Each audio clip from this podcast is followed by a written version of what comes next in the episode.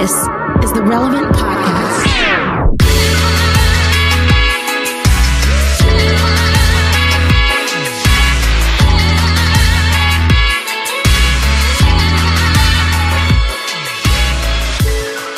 It's Tuesday, March 9th, 2021, and it's the Relevant Podcast here in Orlando. I'm your host, Cameron Strang, and joining me from Loverland, Virginia, is Jesse Carey. Hello, hello. From Austin, Texas, author, podcaster, speaker, Jamie Ivey. Hey guys. And from Nashville, Tennessee, artist, producer, mogul, Derek Minor. okay, it is getting near, uh, it's March 9th. Yeah. It's March 9th. It's getting near mid March, which, you know, the sun, down here in Florida, the sun is shining and spring breakers are starting to show up. Uh, I just this is the time of year when you know everybody goes outside right. again, and I'm excited about it. Yes. I, I actually I had a little adventure this weekend, guys. You know. Oh, a little spring, spring, Yeah, a little spring Early fling. spring break. little spring fling. Um, so a guy, uh, my buddy who lives down the street, um, he, him and him and his wife operate like an Airbnb beach house. I live, you know, pretty close to the beach, and uh, there's no one booked this weekend. And he invited me and three other, uh, or two other dudes who live right here in the neighborhood. It's like, hey, why don't we have go down there, have a guys' weekend, play some cards, just hang out, do you know, do nothing, you know. And I was like, heck yeah, man! I've been in in kind of various states of quarantine coming on a year now. This sounds fantastic. You know, we we took all the precautions beforehand. Anyway, we show up and I don't know about you guys. I don't know full Jamie, I know you've been able to do some traveling.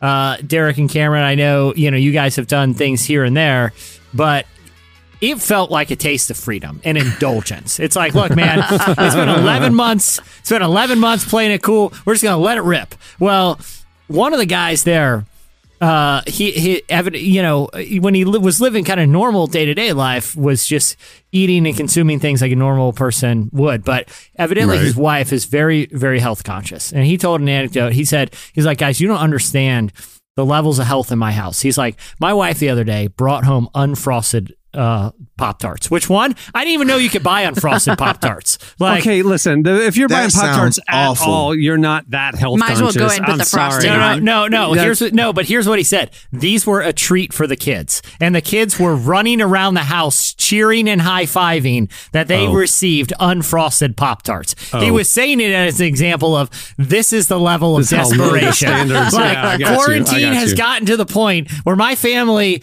has had so little sugar that unfrosted Pop Tarts, you're acting like Ghirardelli's is setting up a, a, a chocolate fountain in the home. You know, Yeah. so so we bought a bunch of snacks and beverages as four dudes kicking around a beach house would do, and he decided night one to tear into a, a, a, a b- bag of double stuffed Oreos. You know, like I'm a guys' weekend. I'm gonna make Yeah. it. Okay, in the next 24 to 30 hours, by our count, he consumed north of 75 double stuffed Oreos. Okay. I mean, it was several bags worth. All right. Oh, okay, I was like, is that a lot? I don't know how many's in a, It- it- in a it- I- sleeve. I, yeah, I, I, I think I, I want to say it was about fifteen to a sleeve. So quite a few. We're t- we're talking in the five sleeve area.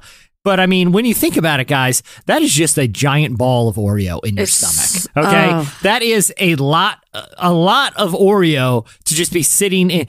He said he woke up in the night and cold sweat, like legitimately oh, sure. having health concerns. Like he said, it was just like the coldest sweats he's ever had. He felt like his body was asking him, "Why did you do this to me? Like, what limit are you pushing by injecting me with seventy-five Oreos, pretty much in one long sitting?" You know, oh. he said he he ended up taking a hot shower, thinking that would like recharge the system. He said he ended up propping himself up with pillows almost vertically in the night to try to alleviate stomach pain. Okay. Oh my goodness. So this is what I'm. This is the word of the, this is the lesson from all this. Yeah. Any of you guys who are merging, you know, if you're getting your vaccines or you know you, you, you're you're feeling more comfortable doing things that you, you were uh, once a part of our lives.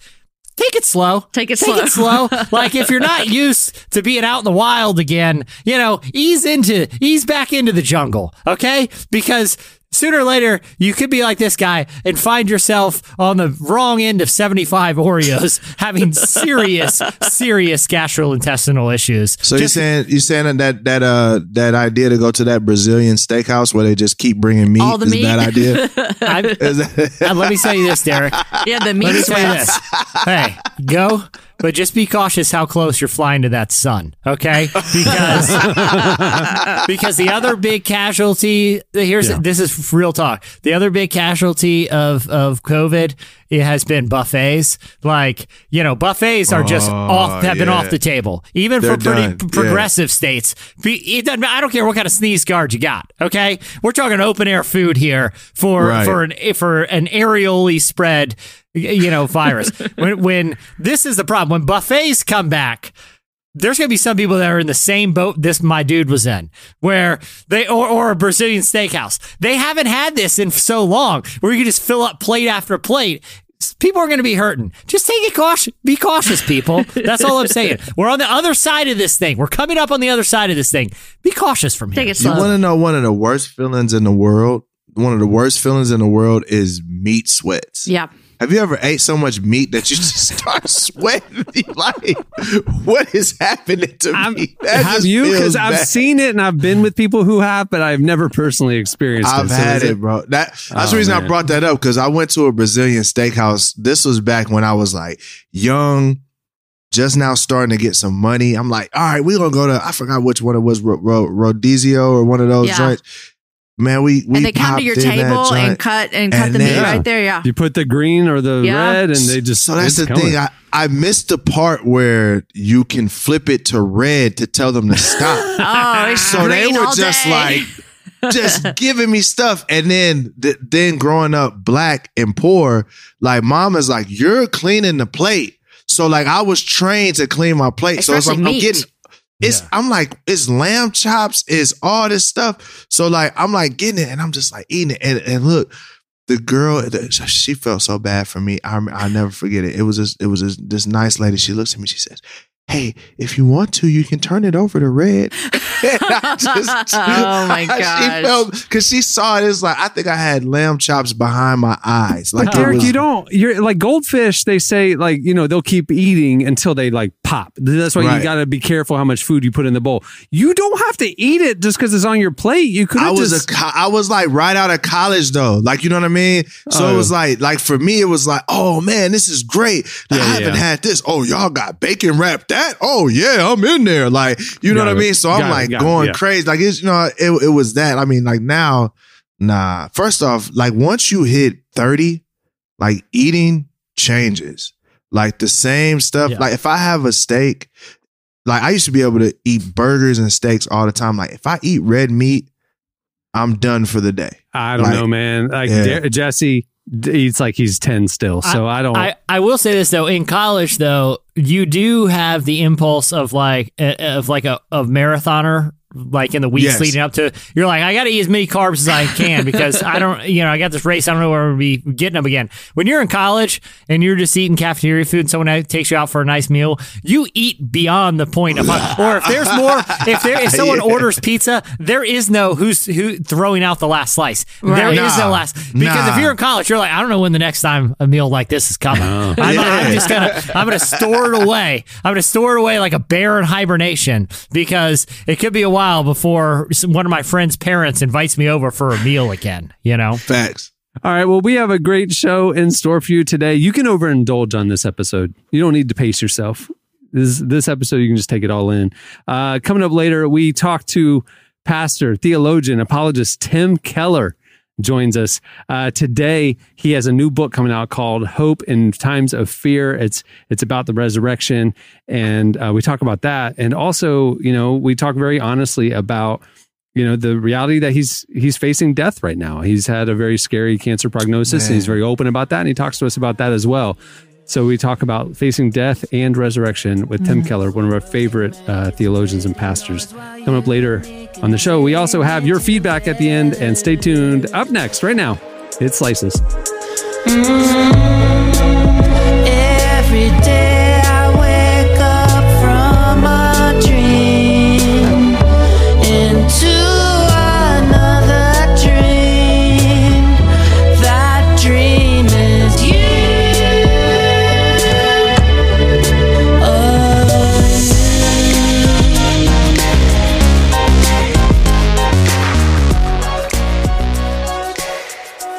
You're listening to Foster the People.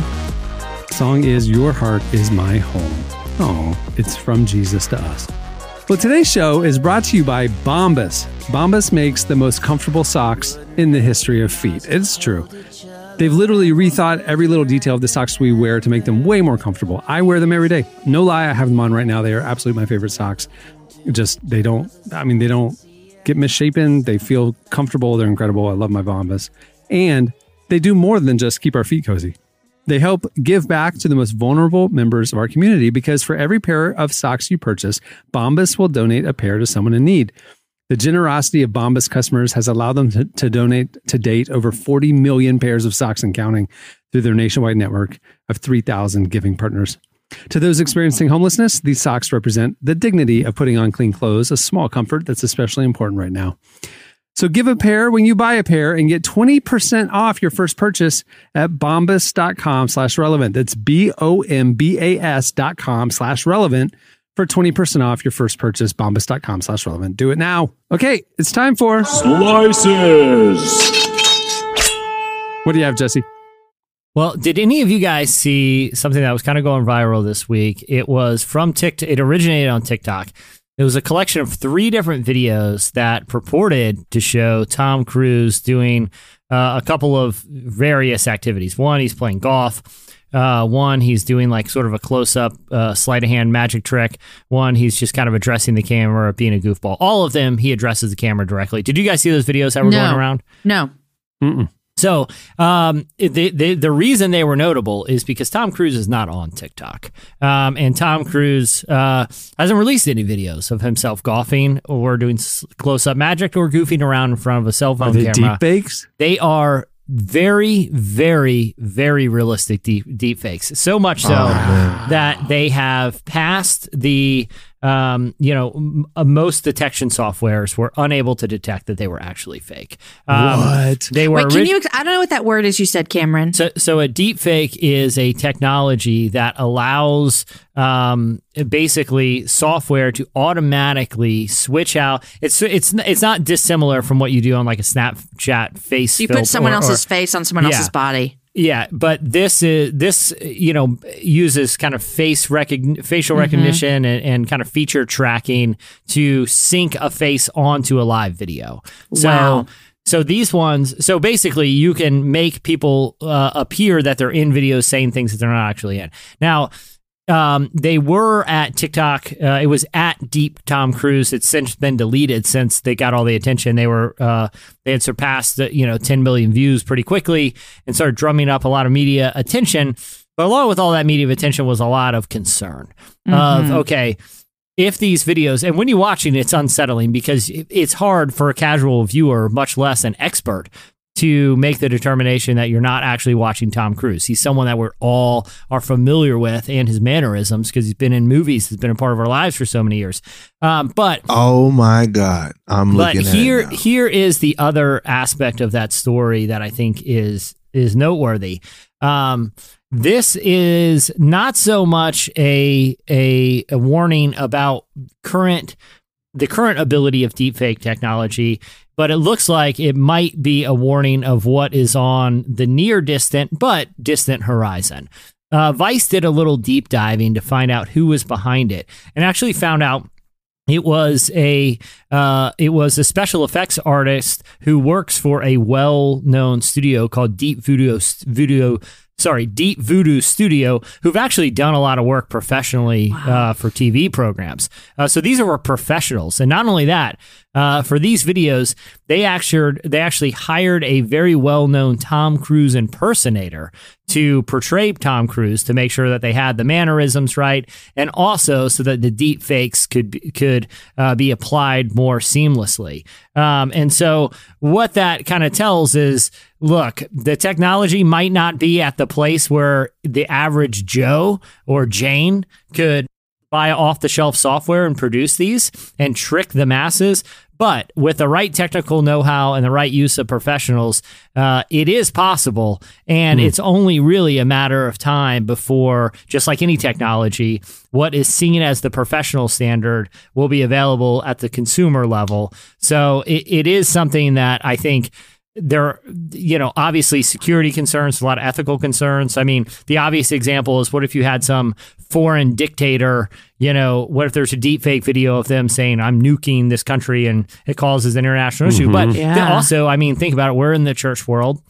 We saw what happened with, you know, like a Rob Bell back in the day, Yeah. where, but you know, we just talked last week on the show about uh, the, the kind of quick trigger cancel culture of all it takes is one ministry leader Yep. saying something outrageous while they're, you know, maybe out of the country or something and unable to to issue some sort of clarification. It really ruined people's reputations as well. So, Well, even think about the legal implications because, like, right now, like v- video footage of somebody committing a crime is evidence to convict. Yeah. You know, played during the trial, and now if like we can't believe Wow. actually that video is true, that's going to actually really change. You know, I I don't know, Yeah. like concrete evidence type Yeah. stuff. Like so and so absolutely did or didn't do this thing. You don't know anymore. Yeah. You just don't know. Sounds like That's a Black crazy. Mirror episode or something. Like you just Yeah. like, what's happening? well, well, But it's real. Well, speaking of that, there is actually a a, uh, a group that is called My Heritage, and they're an ancestry site, yeah. and they are talking about. They actually announced it a new service where you Yeah. can animate uh, faces of people who are in still photos um, to kind of see. They freaking did it to Frederick Douglass. Yeah, I seen yeah, that. Yeah. and so Brings you them to know, life. yeah. So if you had like, let's say, Jamie, you uncovered like a box of old photos of like your Uh-huh. great grandparents or something. This site, you could, you know, conceivably uh, pay them to animate or apply uh, essentially the same kind of basic technology as deepfake videos to make those photos come to life to see what that you know uh, uh, deceased relative would have looked would have actually moved and talked like. So I mean, speaking of Black Mirror, I mean that is Yeah. almost the plot of a Black Mirror. Uh, you Yeah. know, re- the one with their yeah, husband. Yeah. Yeah, yeah. Whew. But you've seen, um, I don't know if you, uh, there's a database. I just looked this up because I remember looking at the article not long ago. Facebook just released a database of a hundred thousand deep fakes. Like, so, like a lot of the, a lot of the, well, not necessarily, and I guess it's not deep fakes, but Facebook has had so many people's like facial features and all of that, that now, uh, places like Russia or, or maybe even us have went through all of Facebook and are making new faces out of all of the faces that are on there. So it's like creating new pictures of people based off of the features of uh the people that are already there. So we're we're stepping into Wow. a new world. Yep. Yeah. Where you don't even know if a person is a person. Now, I mean, that's honestly why I don't really take a lot of social media stuff serious. I'm like, I literally don't even know if you are who you are. Like, Mhm. remember Right. when the show Catfish came out? Yeah. Right. That was like uh, that was a big deal. Like there were people that were playing. Yeah. Like now, like you could legit like create a brand new face and, and then be someone else online. It's like so I'm like I'm not taking anything Crazy. Like, I don't even know if you are who you are. Man, Yeah. I don't like it. All right, what do you have, Jamie? All right, I got this. We all know that um, what happened on January 6th was, you know, monumental in our country, and I think it also is a a, a moment in time where a lot of uh, Christians said, you know what, I think there might be something to this Christian nationalism that people are talking about, and so just recently. Uh, more than 100 evangelical leaders have signed a statement uh, condemning Christian nationalism. Uh, a part of the letter that they that they put out, it says, "We recognize that evangelicalism and white evangelicalism in particular has been susceptible to the heresy of Christian nationalism because of a long history of faith leaders accommodating white supremacy. We choose to speak out now because we do not want to be quiet accomplices in this ongoing sin." And the letter is really long. You can see it on uh, the relevant magazine uh, webpage. It's really long, but it, it it really you know it notes that this mob was incited by by former President Donald Trump, and that there was all this paraphernalia. Which I just had someone on my show that I host, and they did a breakdown of what is Christian nationalism. And one of the things that he brought to the table was that it uses the the the iconography of the cross, but has contempt for the way of the cross. And what he meant by that is like you know the cross of Jesus as our faith is meant to like lay down your life and and and meekness and servanthood.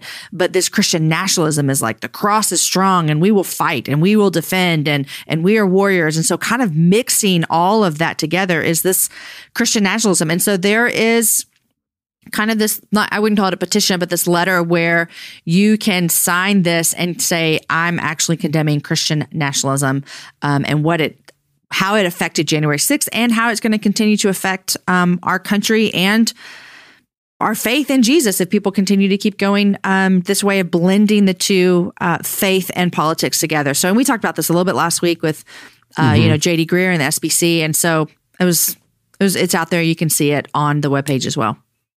Yeah, it's interesting just, just to see this, like we said last week, like this pendulum swing back. That's Mhm. like maybe uh, in Mhm. hindsight, uh, we need to reevaluate the role of our faith as it applies to the public square and to Yeah. politics and things like that. So Mhm. I'm, it's always it's good that we're having this conversation, Yeah. kind of as a post mortem, maybe you know, and figure out a new way forward. It's good. All right, what do you have, Derek? Yeah, so uh, everybody knows I'm a superhero buff, and of all of the movies, Well, I know you. I know you're buff, and I know you like superheroes. So I you know. am saying, you know, no, no pain, no gain, baby. you guys know, me? you guys know know I'm me. I'm a buff superhero fan. I like to throw in one adjective before I describe it. but yeah, but I'm a huge fan of superheroes, and I love Marvel. But my three beloved characters that are near and dear to my heart: Superman, Batman, and Wonder Woman. Those are like the those are the so you're a That's the- DC person. I no, I love those three and Flash. I would throw Flash in there, but those three are kind of like my. It's like Marvel plus those three, and and then Flash. You know what I'm saying? I feel like Flash is kind of like a fast Spider Man. So, but anyway, um, so you're not a big Aquaman no, no, no, underwater guy. yeah, yeah, yeah. No, Totally it's not- lame. it's not Totally my, lame. no, I'm Yeah. cool. I'm cool on that. But uh everybody that's been a DC fan knows that DC movies have been pretty awful, except for the Batman series with Christopher Nolan Mhm. and some of the throwback stuff. And Superman hasn't got off the ground good since Christopher Reeves. Uh so Ta-Nehisi Coates, the uh, writer who wrote Between the World and Me, uh, he also writes the Black Panther comics and the Captain America comics for Marvel. Is actually going to be directing a new Batman, uh, uh, Superman film. So. Wow. Uh, I think that's going to be pretty interesting because he's a really, really good writer. Like, far as his comic book writing is amazing. I have, I, I got the first Black Panther uh, joint that he wrote, and it's, it's really, really good. Um, here's the the kicker though. People think he may make Superman black. Really? yeah. So I'm like, I don't know how that's. If listen, man, we just talked about Mr. Uh-huh. Potato Head and Dr. Seuss. I don't even want to know what the world's gonna look like if you take the most iconic white guy, because he, I mean, Superman is he is make America great again character. Like, I mean, you know, I'm, I'm not, I wouldn't think he would be, you know, Hmm. problematic, but I mean, he is from Kansas, rural Kansas, you know, back in the day. So, you know what I mean? I don't know. From like the 10, I think 1910, 1920. So, but the thing about making him black, I don't even know how that narrative, that would be hard to, for that narrative to work. They'd have to change Would they- some pretty Yeah, I would integral say, stuff would they to the change story. the backstory or would, who knows, right? I guess, but I don't like, know. Um, interesting. But he hasn't said he's going to do that. There's just It's speculation. speculation. Speculation. That, that he's going to do that. But I mean, that's the obvious assumption. Black guy is going to be writing about Superman. I bet he's going to make him black. You know what I mean? But he Right. hasn't actually said that. But you know, I don't know. And I, I I think it's going to be interesting though. yeah, I, I haven't read. I'm his here for it. I haven't read his comic book work, but I do know, you know, e- e- wh- no matter what creative decisions he'll make with the Superman character in particular, he'll find a way to. I feel like kind of. Even if it's even if he makes some provocative cre- creative decisions, will find a way to challenge the reader with his own you know justifications for those decisions within his writing. I feel like he is a Mhm. master at that of doing of of kind of you know making an entry point to an idea something that would seem somewhat you know maybe polarizing but actually mm-hmm. unpacking it in a way that's mm-hmm. extremely rational. That by the time you get to the end of the work you're like i actually see what you know i actually agree. Even if i came in kind of feeling like oh i'm on the other side of this. I'm kind of reading this for you know because i i, I want to disagree with the author. He's brilliant Like he will, whatever he executes will be done in a way that will be constructive and thought provoking in the right way. I, for anyone who hasn't read a lot of his work, I would suggest he wrote a couple years ago. It's probably it, and it's not. I say it's a magazine piece, but it's probably close to ten thousand words.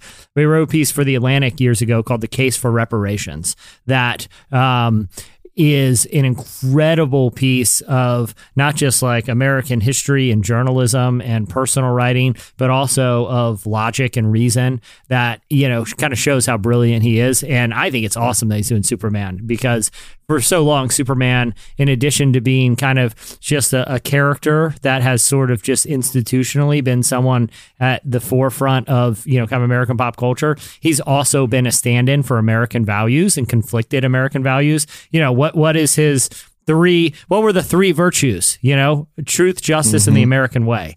Truth mm-hmm, and justice mm-hmm. and the American way have all had issues that that have become that have come under scrutiny in the last five years. You know, truth in the age of sort of fake news and conspiracy theories, justice with all the systemic issues, and people trying to figure out what the American way even looks like anymore. It's the perfect mm. character for someone like a writer like Ta-Nehisi Coates to to you know reimagine in a contemporary light. I think it's awesome. Yeah, I think that's why he hasn't why Superman hasn't translated to the big screen well is because of those exact issues. Mm. It's it's like when you look at the Marvel characters and Batman, like the thing about Batman is Batman has embraced the darkness. Like when you look at that, it's like there's real tension there.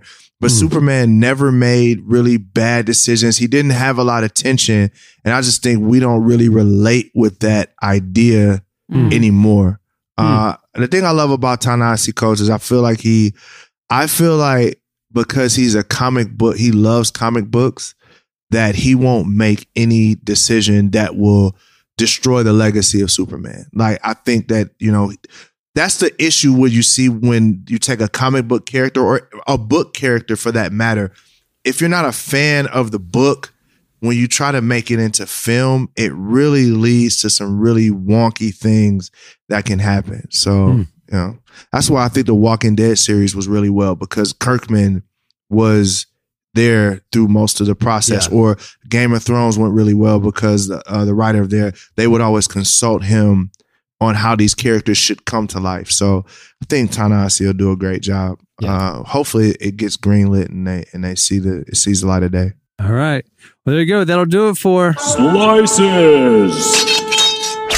Stay tuned. Up next, Tim Keller joins us. Breaking down my birthday, zero to sixty by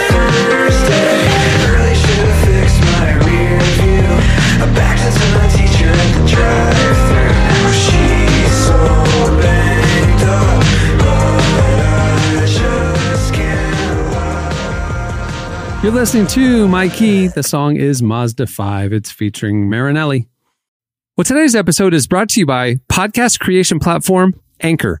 If you haven't heard about Anchor yet, it's the easiest way to make a podcast. First of all, it's free. There are custom tools that allow you to record and edit your podcast right from your phone or computer. Anchor will then distribute your podcast for you so it can be heard on Spotify, Apple Podcasts, and every major platform. The cool thing is you can also make money from your podcast with no minimum listenership. It's everything you need to make a podcast in one place. Download the free Anchor app or go to anchor.fm to get started. Well, Tim Keller is a theologian, mentor, teacher, and best-selling author. In late 2019, he started writing a book about the resurrection titled Hope in Times of Fear, which releases today. Good timing. Now, this was just a few months before the global pandemic issued in a new era of fear to the public sphere and before he got the grim diagnosis that lent an intimate urgency to the biblical idea of a coming resurrection. We sat down with Tim to talk about that, about his new book, about death, resurrection, and so much more. Here's part of our conversation with Tim Keller.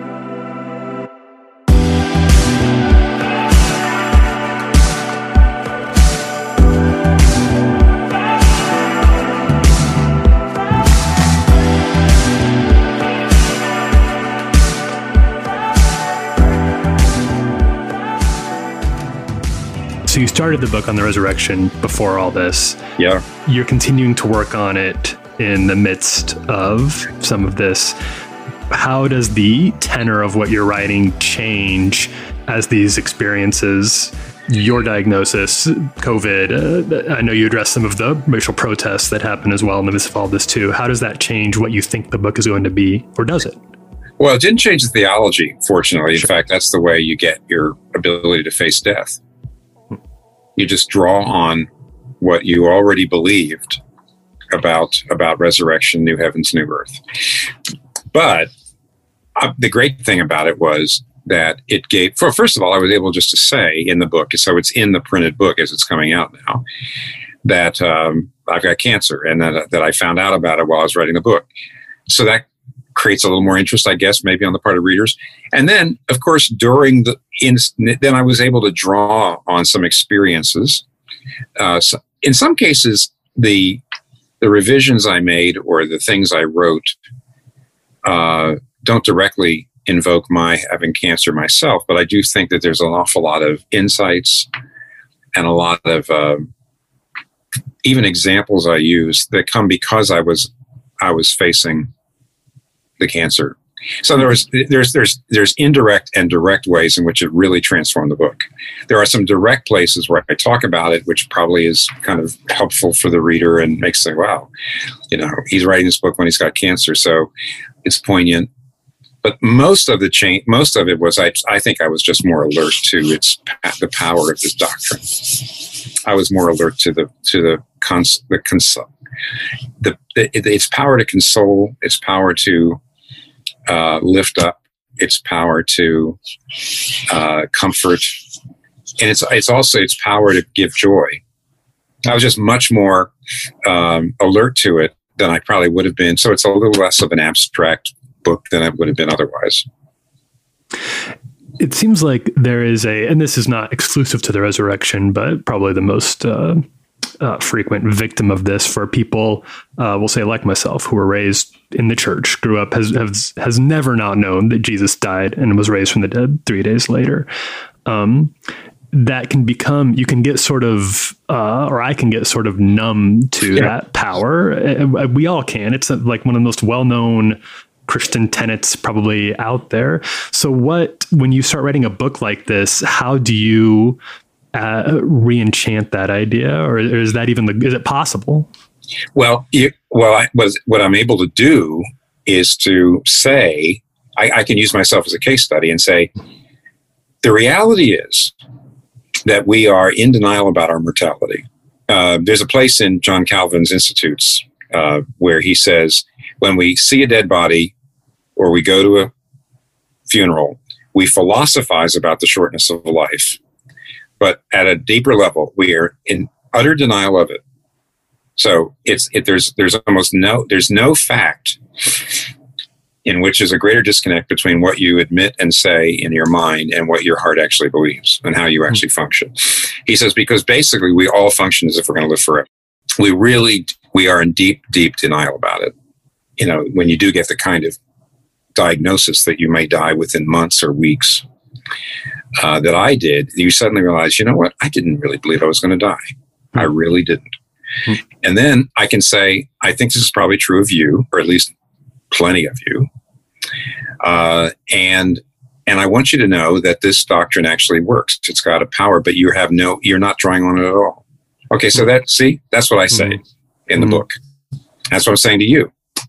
And um, I think what that does is it doesn't necessarily immediately get you out of your own denial of mortality, but it actually does uh, give you greater respect for the power of this of this do- doctrine, and you you're going to ch- you're going to I think cherish it more, study it more, value it more.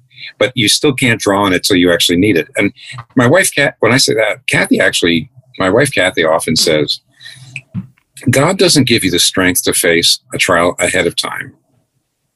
So whenever somebody says to her or to me now, because I learned this from her, from pastoring somebody, if somebody says, "I just don't believe I have the strength to uh, uh, face that if that happens," and my our answer is always, "Of course you don't, because why would God waste that? why would He give you strength ahead of time? It comes from Him. Mm-hmm. It's not something that sits mm-hmm. around a bank or something." So uh, it's almost impossible, I think, to have enough strength to face something ahead of time. But there are ways of, I think, preparing for it. And um, therefore, I do think that, that, and this book is in some ways preparing people for a lot of the inevitable things that are going to happen, including their death, because that's going to happen no matter what. So the two things I try to deal with in the book, using the doctrine of the resurrection, are the, the loss of any hope for the future, really, or at least a declining hope, and the reality of, of your own death. And you put together, you you really can't live life without this doctrine. So it's fairly straightforward to think about how the doctrine of resurrection impacts the your notion of your own mortality. What impact does it have on the broader the, the culture of fear and sort of hopelessness that you're discussing there? What, what's the impact? You have um, at least four views of history I can think of out there. And the only one that I think is realistic and hopeful is the Christian one. So the Greeks and the Romans believed in, uh, you know, that that not in that history was going anywhere. Every so often there'd be a kind of breakdown and a conflagration, and there would be a restart. Uh, it wasn't just the Greeks and the Romans. You know, I don't know if you know the uh, the the old Northern European mythologies about all the gods. They believed in something called Ragnarok, which of course Marvel Avengers has taken over. But it was a place where Twilight of the Gods, which was a place where there's going to be a big battle in which uh, many of the gods or most of the gods and the heroes would die, and then there'd be a kind of reboot of the, of, of the world. The modern idea, uh, the Enlightenment idea, that things are going to get better and better through reason and science, so that every generation, it's actually Hegelian too, that to be, you know, thesis and then antithesis and then a, new synthesis, and then there'd be another fight and there'd be a new synthesis. The Christian view is after death comes resurrection. See, the Christian view is not going like this. The Christian view is that that in the long run there will be a resurrection, new heavens, and new earth, but that the way forward is death and resurrection. Bad things happen, and God brings good out of it. Bad things happen, God brings good out of it, all the way to the very end. And what that means is you don't have a a naive enlightenment view that through that human beings are getting better and better. Uh, Christianity allows for really dark ages it really, for very bad times. It's it's it believes much more in you might say a V-shaped hopeful future rather than a straight line that it can go down and then up and then down up. And eventually no matter what you are no matter where you are if you work for justice you're going to see justice triumph. If you work for love you're going to see love triumph. If you want the whole world to believe in jesus christ you're going to see that too. But you see the difference? It's not naive and it's not cynical. And it's not, um, I don't know, the, the cyclical view actually was, was also, rel- it was stoic. See, the cyclical view said, life is what it's going to be, and you just, you, you just put up with it. You don't try to change it. So the stoic view, where you just accepted things, the the, the mm-hmm. utopian view that it's going to get better and better. We're going to bring in the you know the millennium. Uh, the super cynical view said just go out and have a good time because really there's nothing you can do about it, as opposed to Christianity. That's what I'm trying to get across. Only the Christian view, I think, is realistic and hopeful at the same time.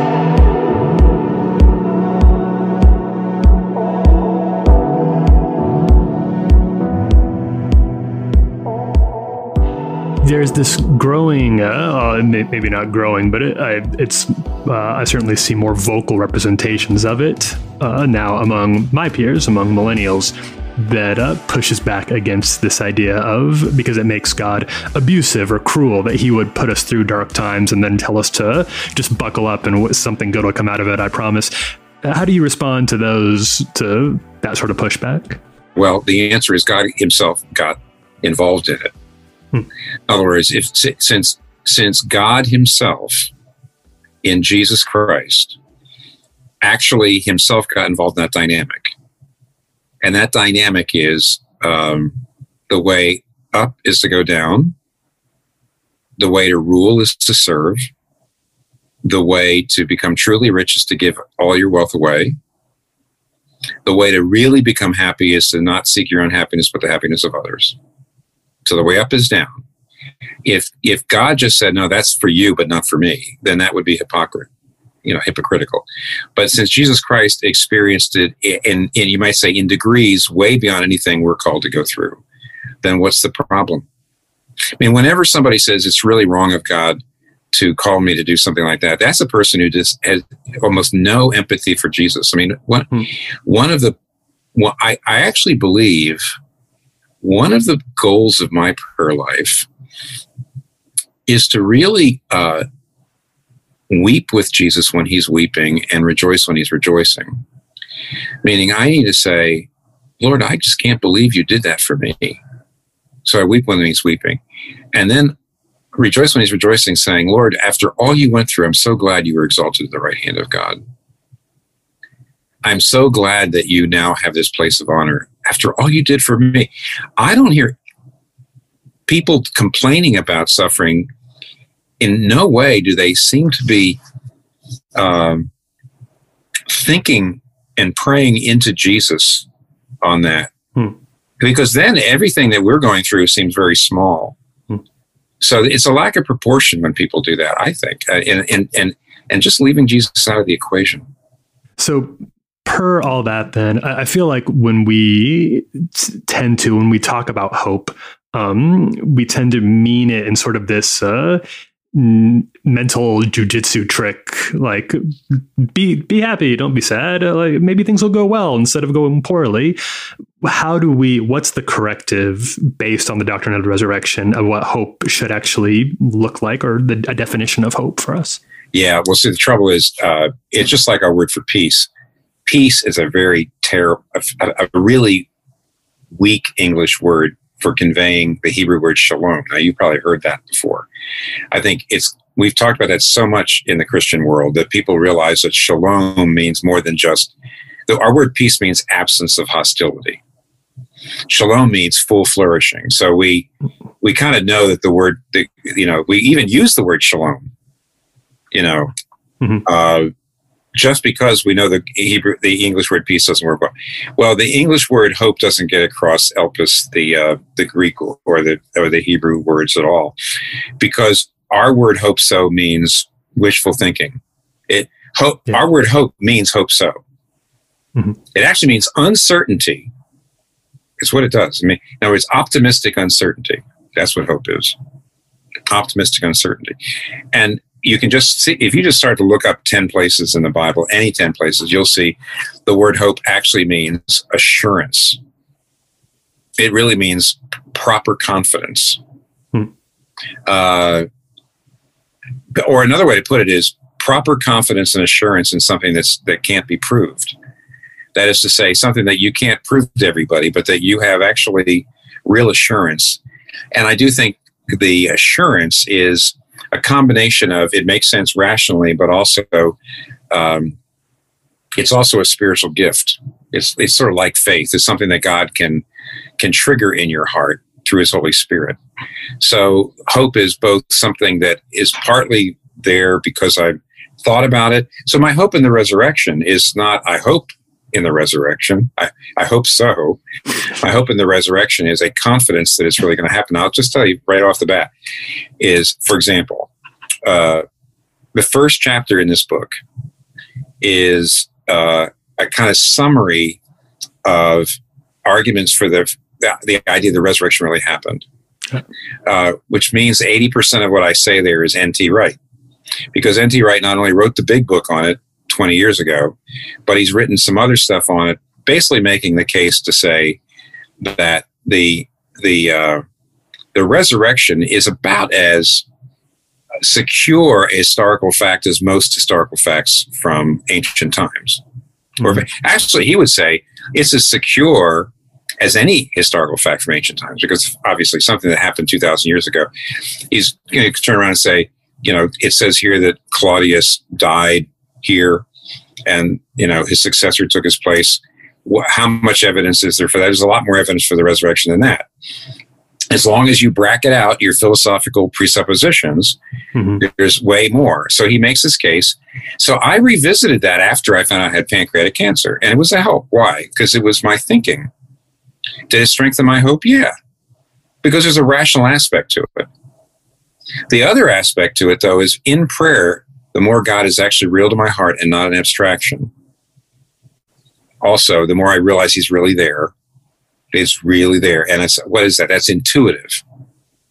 You know, technically, the philosophers will tell you, Tyler, that if you look out your window and say, "There's a tree in my front yard," that is a, an act of faith. You know, you should say, "I perceive a tree being in my front yard, but I can't prove it because I might be in the matrix." hmm and my cognitive faculties might not be working. And the philosophers say there's no way to prove your cognitive faculties and your memory works without using your cognitive faculties and memory and memory, which is what you're trying to prove, which is begging the question, which means all belief in your cognitive faculties is technically faith.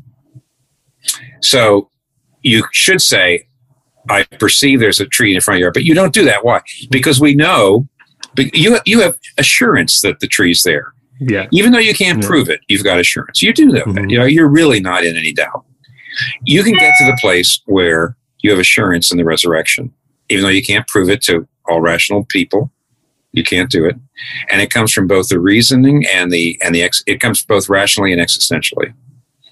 So that's how it worked. In I had to go back when I realized I was I could die soon. It looks to me like, by the way, now looks like I'm not dying within months.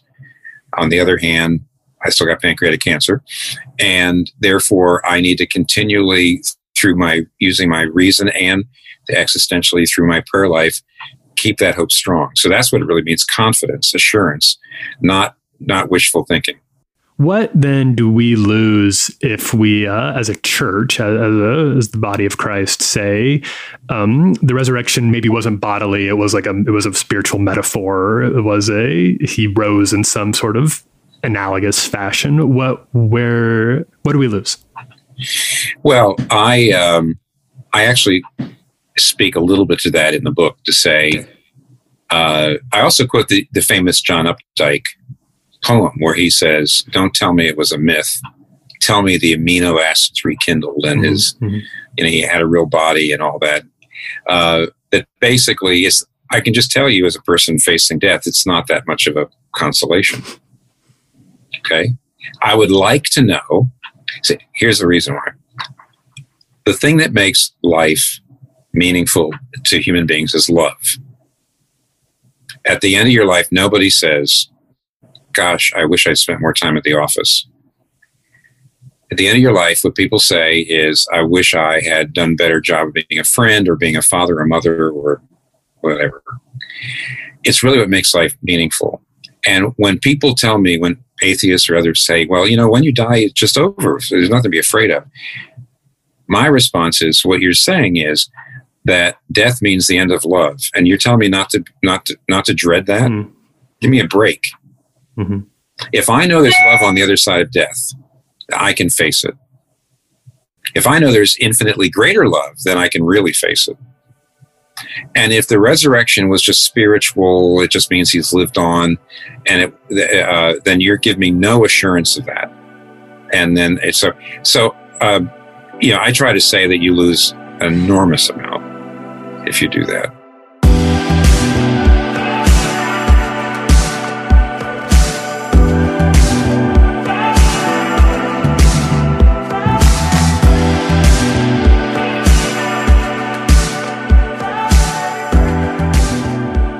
Was Tim Keller. Now check out his new book, Hope in Times of Fear, wherever you get your books, and comes out today. And also read more of that conversation in our feature with Tim in the brand new issue of Relevant. It's available for free and ad free right now, uh, presented by our friends at UHSM. Go check it out, relevantmagazine.com.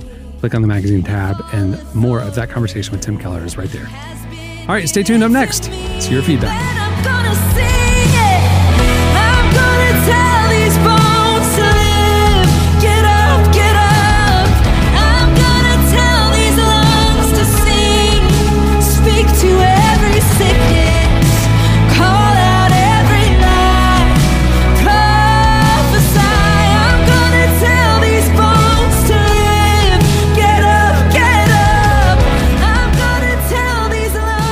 You're listening to you know a little little jolt there, a little spiritual jolt. Uh, influence music, Melody Noel, Kim Walker Smith. The song is called Prophecy and See a Victory. It's great. It's uh, from the Live at Church Mixtape Volume 2. Check it out. Okay, it's time for your feedback. Last week, we got talking about regrettable former hobbies like rollerblading. And we wanted to know your some of your regrettable former hobbies. You, you hit us up on uh, Twitter at Relevant Podcast, and you also posted on the episode post on Relevant's Instagram account. Here are some of our favorites. I love Ben because this is such a weird hobby, but I like I could see you be like, oh, that'd be kind of cool. Uh, ben said he bought an old antique clock to restore. Like, oh, antique antique clock restoration. What an interesting hobby. He said I've owned it and a book about how to do it for eight years. So far, I took the inside clock gears out and finally gave up and threw them away. Good for you, Ben. At least you knew when to call it quits. But I bet I bet disassembling it was at least kind of fun. You know. John John B said uh, we did our own Dead Poet Society midnight readings readings in a tunnel under the school in a failed bid to impress the girls. The night ended with an encounter with campus police. Of course So- it did. And the campus police are like, nerds. Get out of the Leave them alone. we, we thought you were doing something cool like partying down here. You're reading poetry? Get out of That's here. funny. That's funny. Uh, Brendan Spencer said as a kid, he was super into Pokemon and some other cards I never heard of. Uh, Yugoi, or I don't even know. Yu-Gi-Oh. Yu-Gi-Oh, Yu-Gi-Oh, uh, yeah. which none of those were allowed in his house because his parents Yeah. probably thought Pokemon and Yu-Gi-Oh were straight from the devil. Uh, so he said he would stay up late to watch the show so he could copy down his own index cards, and he still has them all in his room. Oh no. he literally would copy them all. Hey, have you I okay, the whole NFT thing and whatever, card collecting. Have y'all seen what's going on with card collecting, including It's crazy. Pokemon cards? I don't even know Yeah, about it's literally Jamie, the value of them is insane because like it's a commodity where there's a limited number of these things and demand more And- people and there's want no it. So the price goes up, right? My Yeah. kids used to have well- binders of these, and I probably made them throw them away.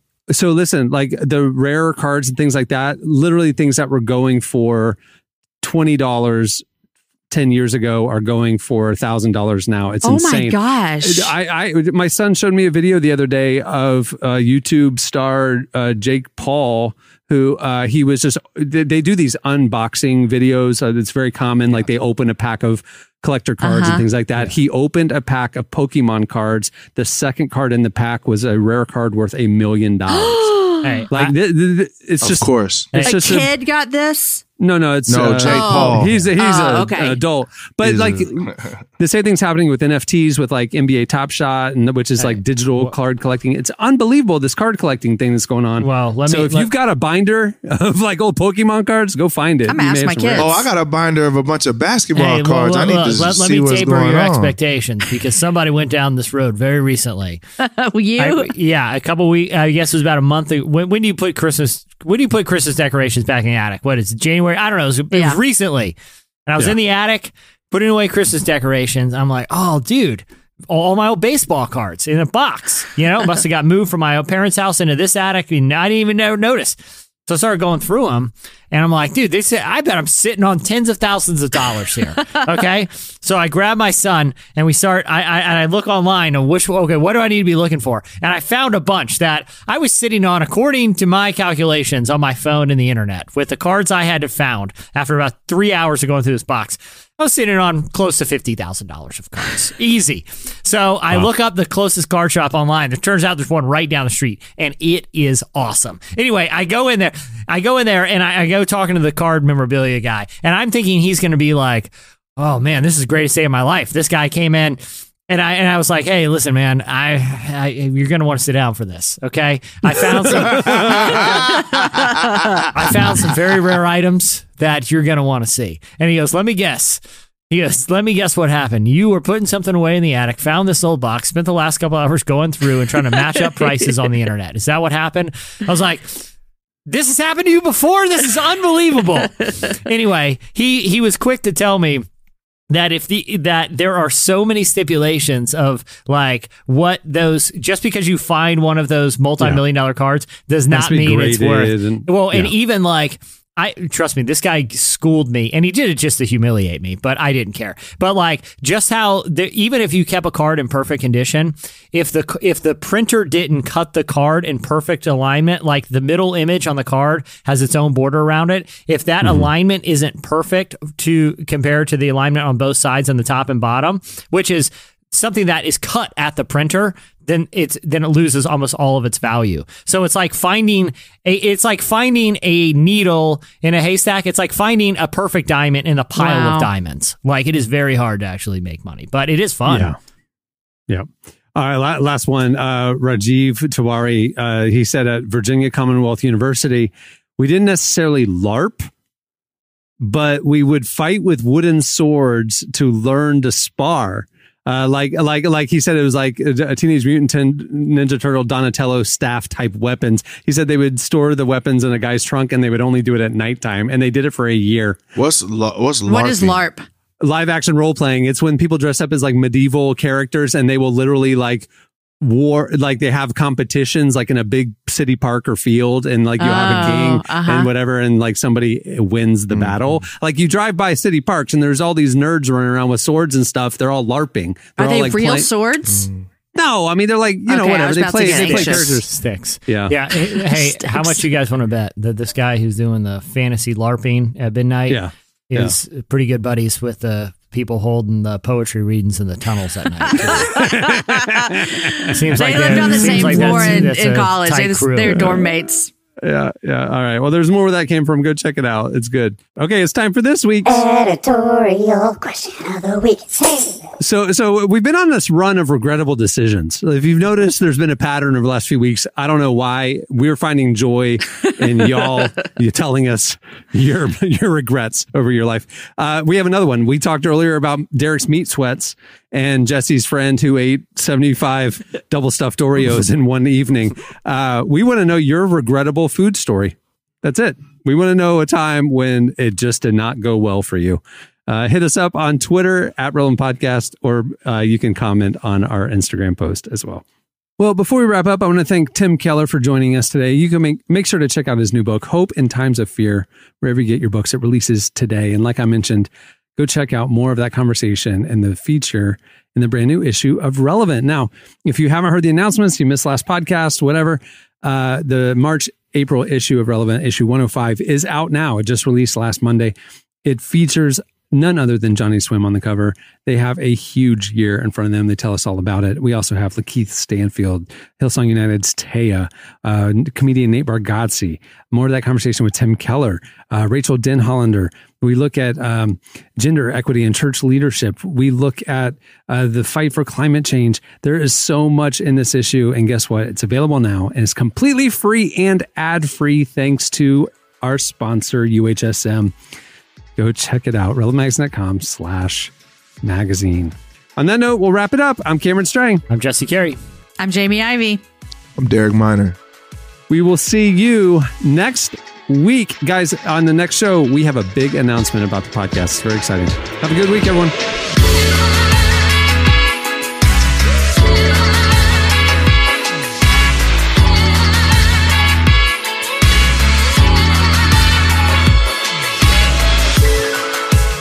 for listening to the Relevant Podcast. Check out our features, interviews, and news updates every day at relevantmagazine.com.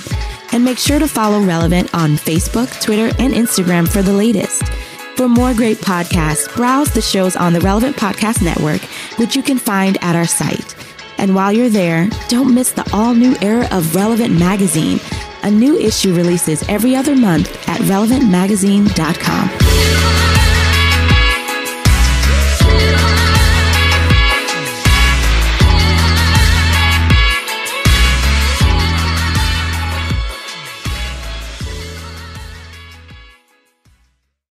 You guys know me. I'm a buff superhero fan.